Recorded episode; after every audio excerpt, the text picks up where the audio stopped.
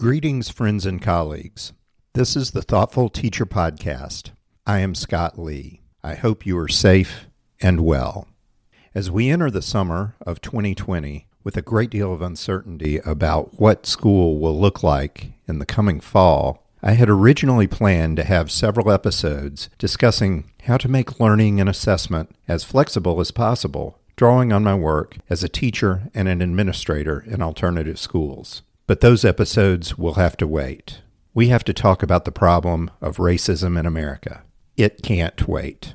We can't pretend racism doesn't affect our profession. I can't breathe is not only the cry for help of a man as he is being killed. It is a scream for action that has been pushing the air out of our collective lungs for four hundred years. Not just Americans of African descent, or Americans of Latinx descent, or Americans of First Nations. For those of us who are white, this is our problem too. For those of us who educate youth, this is our problem. And as professionals, we cannot just decide that this is what someone else should do. It is not just for social studies teachers, or an issue that is so complex that we can wait until the students are older. This is a set of structural problems, and it affects us regardless of grade level or content, because all of our students suffer now over a lack of racial action and racial healing in the past. When I was a school principal, near the end of each school year, I would share a summer reading list with the faculty, usually themed around a professional development topic that we were working on. The reading was not required, but many of the teachers found the selections useful.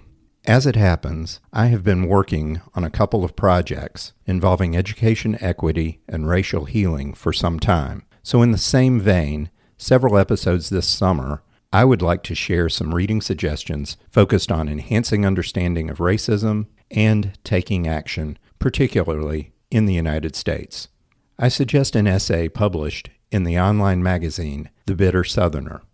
The essay is titled, "Ahmaud Arbery Holds Us Accountable."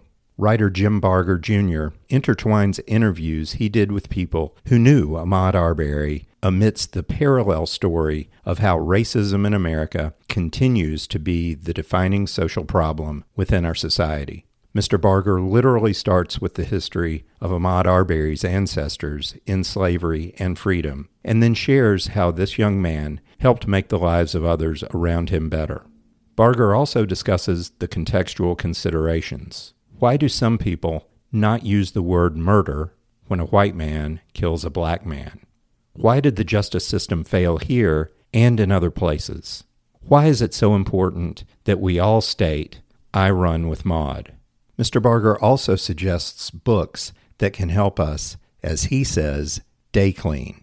I should note that this piece was published before George Floyd was murdered. You can find this essay at bitter southerner dot com. There is also a link on our website. This is the Thoughtful Teacher Podcast. I am Scott Lee.